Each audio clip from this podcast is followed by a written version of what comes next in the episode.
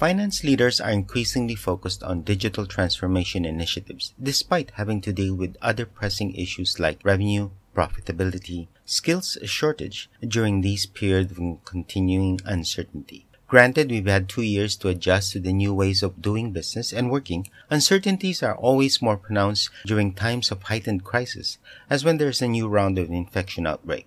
Now, the 2021 Gartner CEO survey, the CFO Perspective, noted that 82% of CFOs report investments in digital as accelerating, exceeding investments in other areas like talent, supply chain, business services, or fixed asset. Should digital be the be all and end all of the CFO's priority in 2022? In today's Podchats for Future CFO, we are joined by Mr. Goh Yin Sian, Finance Director, Teckwah Industrial Corporation Limited, a Singapore company best known for the manufacture and distribution of paper packaging products. Sian, welcome to Podchats for Future CFO.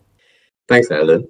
Do you need to transform finance today to enable or facilitate a more holistic business transformation? Yes, you have to. I guess for finance in general, transformation is always happening with uh, with new technologies, new processes, and understanding that what you do in the old times can't continue as things become more advanced. So to be more holistic, right, you to look at not just the work scope of your team, but also what's available technology wise and process wise out there. That's why you always have that concept of best practices available and understanding where processes are always been improving. Even the financial regulations regards to finance and how accounting is being processed, you have to actually understand it, look at it, and then find ways to actually meet them. Because the timing now, the expectations from, from finance is getting shorter and shorter. The need for real-time information is very real. Usually last time you can, based on budget, based on processes or what happened last year, you just extrapolate for this year's budget. But it becomes not relevant or it quickly um, non-relevant anymore because you gotta always move the times. That's why a lot of companies are doing like activity-based budgeting. They're looking at more than one budget to review that, or three-month budget and a rolling budget to look at how processes are being done. So, so yeah, I, I think holistically from finance side, you always could has to have change. Always have to look at the people you have, and I always believe this strongly: the people you have that you train under and who are able to give you fresh ideas are the teams that will make your process a bit more smoother. What exactly is the role of finance in a digitally transformed enterprise? The role of finance in a digitally transformed enterprise has evolved to be a bit more business partnering to make sense or be that voice for business operations, for sales, for any part of the business, right? To give that feedback. Because end of the day, every business, the financial numbers are the ones that show the progress, the achievements, the success of a business. So for finance, it always has to be that, to be the, the voice of truth, to, to show to management uh, that, that certain parts are going as per plan, as per expected in a way. So for finance, you always have to be there in every discussion from the quotation side to the planning side to the actual execution and to the, the year end or the month end results to show that the progress of what the business has planned is actually meeting its objectives. And that, that's what finance is, has to do now, more now than ever before. Because last time, I mean, I remember having the conversation with the senior fellow. He says that last year finance is just looking at the quarterly, the half yearly. Now it's monthly, even weekly, or even daily, or other project finance to look at it at a granular level. So the granular level now becomes not just have to have be the best to have, but have to have now. Do you believe that this so called continuous process optimization is the foundation for sustained uh, competitive advantage?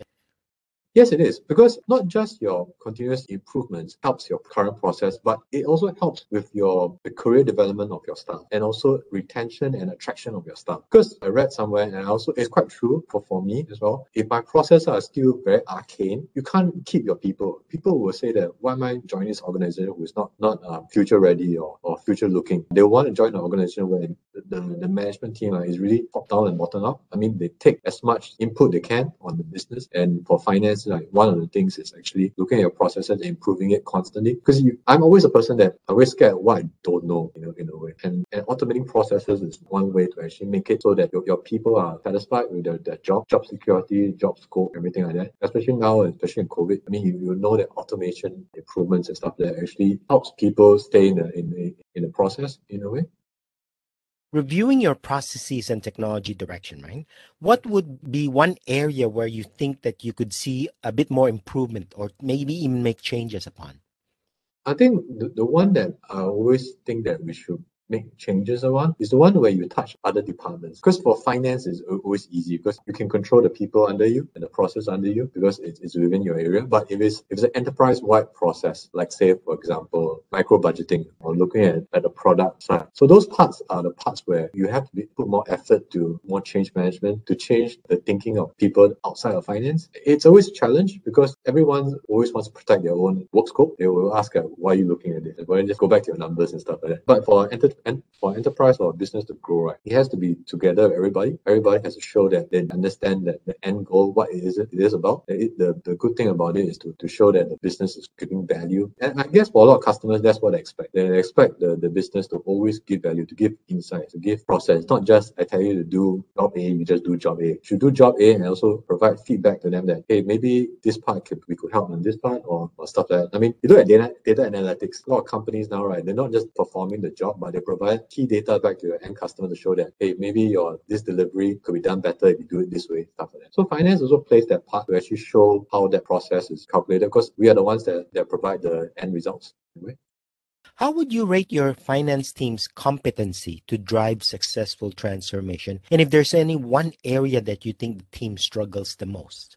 Um, for my team, I think the, the competency that I, I try to calculate my team is actually that getting them to know what's out there in a way, outside of their own boundary. A lot of finance teams, they are they're usually quite uh, introvert in nature. Most accountants are introvert. They just look at what they need to do. But I guess you have to be a bit more outgoing, more extrovert, more thirsty to understand more information. And a lot of finance teams struggle to get experienced staff. And there's a struggle. Do I train this staff so much that they might go? But you have to look at the benefits of it. If I train this staff enough, I give him the expertise experience and less exposure, he can give back to my company more than a normal foot soldier or normal, normal person who just does category A. Because you want a staff to actually not just do their role well, but also do their role and give, challenge the role. Challenge the role by telling management that maybe this one can do better than this or this. I know it's hard. It, it's always a conduit because people already have no enough time to just do their own job. But you can't change a person's job scope unless the person feeds back to you. And that feedback is always critical. I mean, it's like customer satisfaction survey, right? You think you're doing a good job, but the customer say it's a crap job. So it's the same with, with finance teams. You have to actually always constantly look feedback. I, I always tell that my staff. I used to be you. I used to be the guy keying invoices, doing bank reconciliations and stuff like that. But those times when I did that and those times that you're doing it now is different. So I need to know what your challenges now and how you and I can work together and make it better. So challenge the norm. I always believe that challenging will actually make our organization better. Now, do you believe that as an organization, the finance team is equipped to meet the organization's sustainability objectives?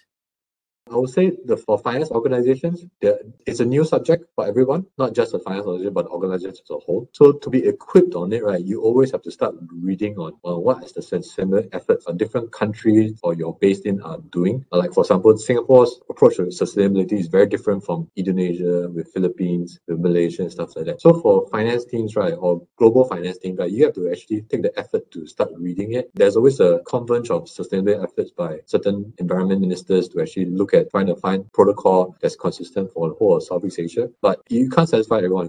One country who is probably more in like like minerals, like the Philippines or, or Indonesia, maybe they have a different approach to sustainability than a country like Singapore, which is very professional service based. I wouldn't say it's a every finance team can tell you that they are well equipped. I think it's always a constant learning process and going for forums, reading up about it, having it reviewed is one thing. Because I always believe that sustainability is not just about saying what you do as an organization to be sustainable, but in the future you probably have to do it and you have to get it audited or reviewed by professional teams to say that, hey, what you say is what you're actually doing. So no one can just talk the world but never do anything at all.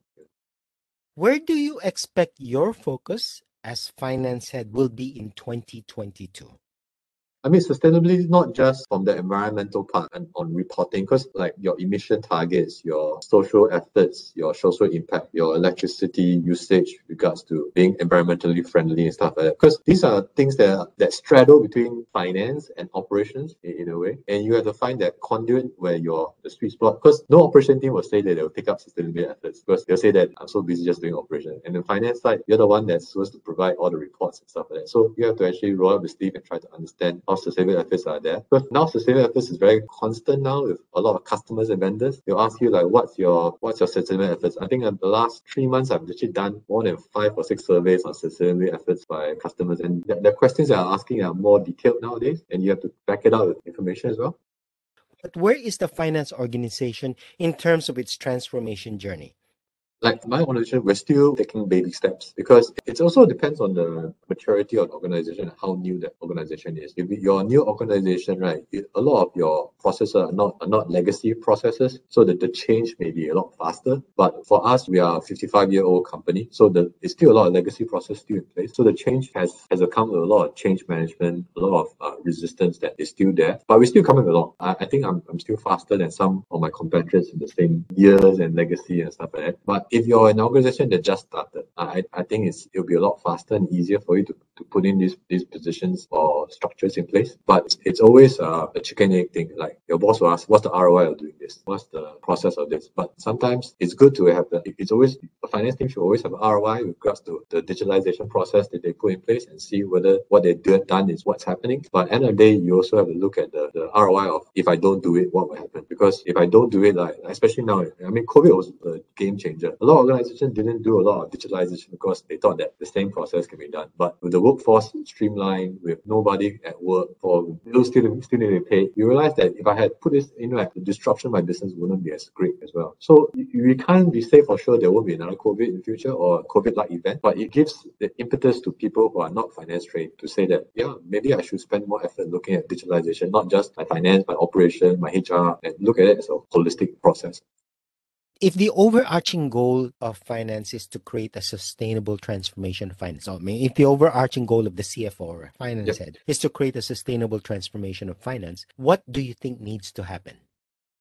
I think the first thing that is getting buy-in. Uh, I think that's always important and making sure that everyone understands what sustainability is. Because it's always easy to use it as a buzzword or oh, let's do a sustainable effort. Let's do let's do let's do digitalization. But what it really means to your organization maybe have different connotations in, in a way. So for the first thing, having buy-in on your team, your managers understand why that why that's being done. It can be top down, it can be bottom up, but it was always better if you can get the bottom up buy-in first in, in a way so that it makes it moves the whole thing. Because they are the hands and legs if they're doing it because the boss tells them to, right, then it's it's not going to happen. So you have to actually have that process of having it. I mean, it will be challenging because it's a start starting process, but you have to put do that do that first. So I guess doing the buy-in first, then starting the whole process, and that will be the first first hurdle. And once that's done, everything else should all fall in place.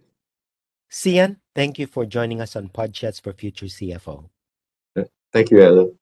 That was Goh Yin Sian, Finance Director, Teckwah Industrial Corporation Limited, on the topic of making finance transformation a reality. You are listening into Podchats for Future CFO. As always, if you have a topic you'd like us to cover on this channel, simply email us at editors at society.com. We'd also like to invite you to sign up for our free weekly newsletter so you won't miss an episode of Podchats for Future CFO. In the meantime, stay safe, have a great day, and see you on the next episode of Podchats for Future CFO. Bye for now.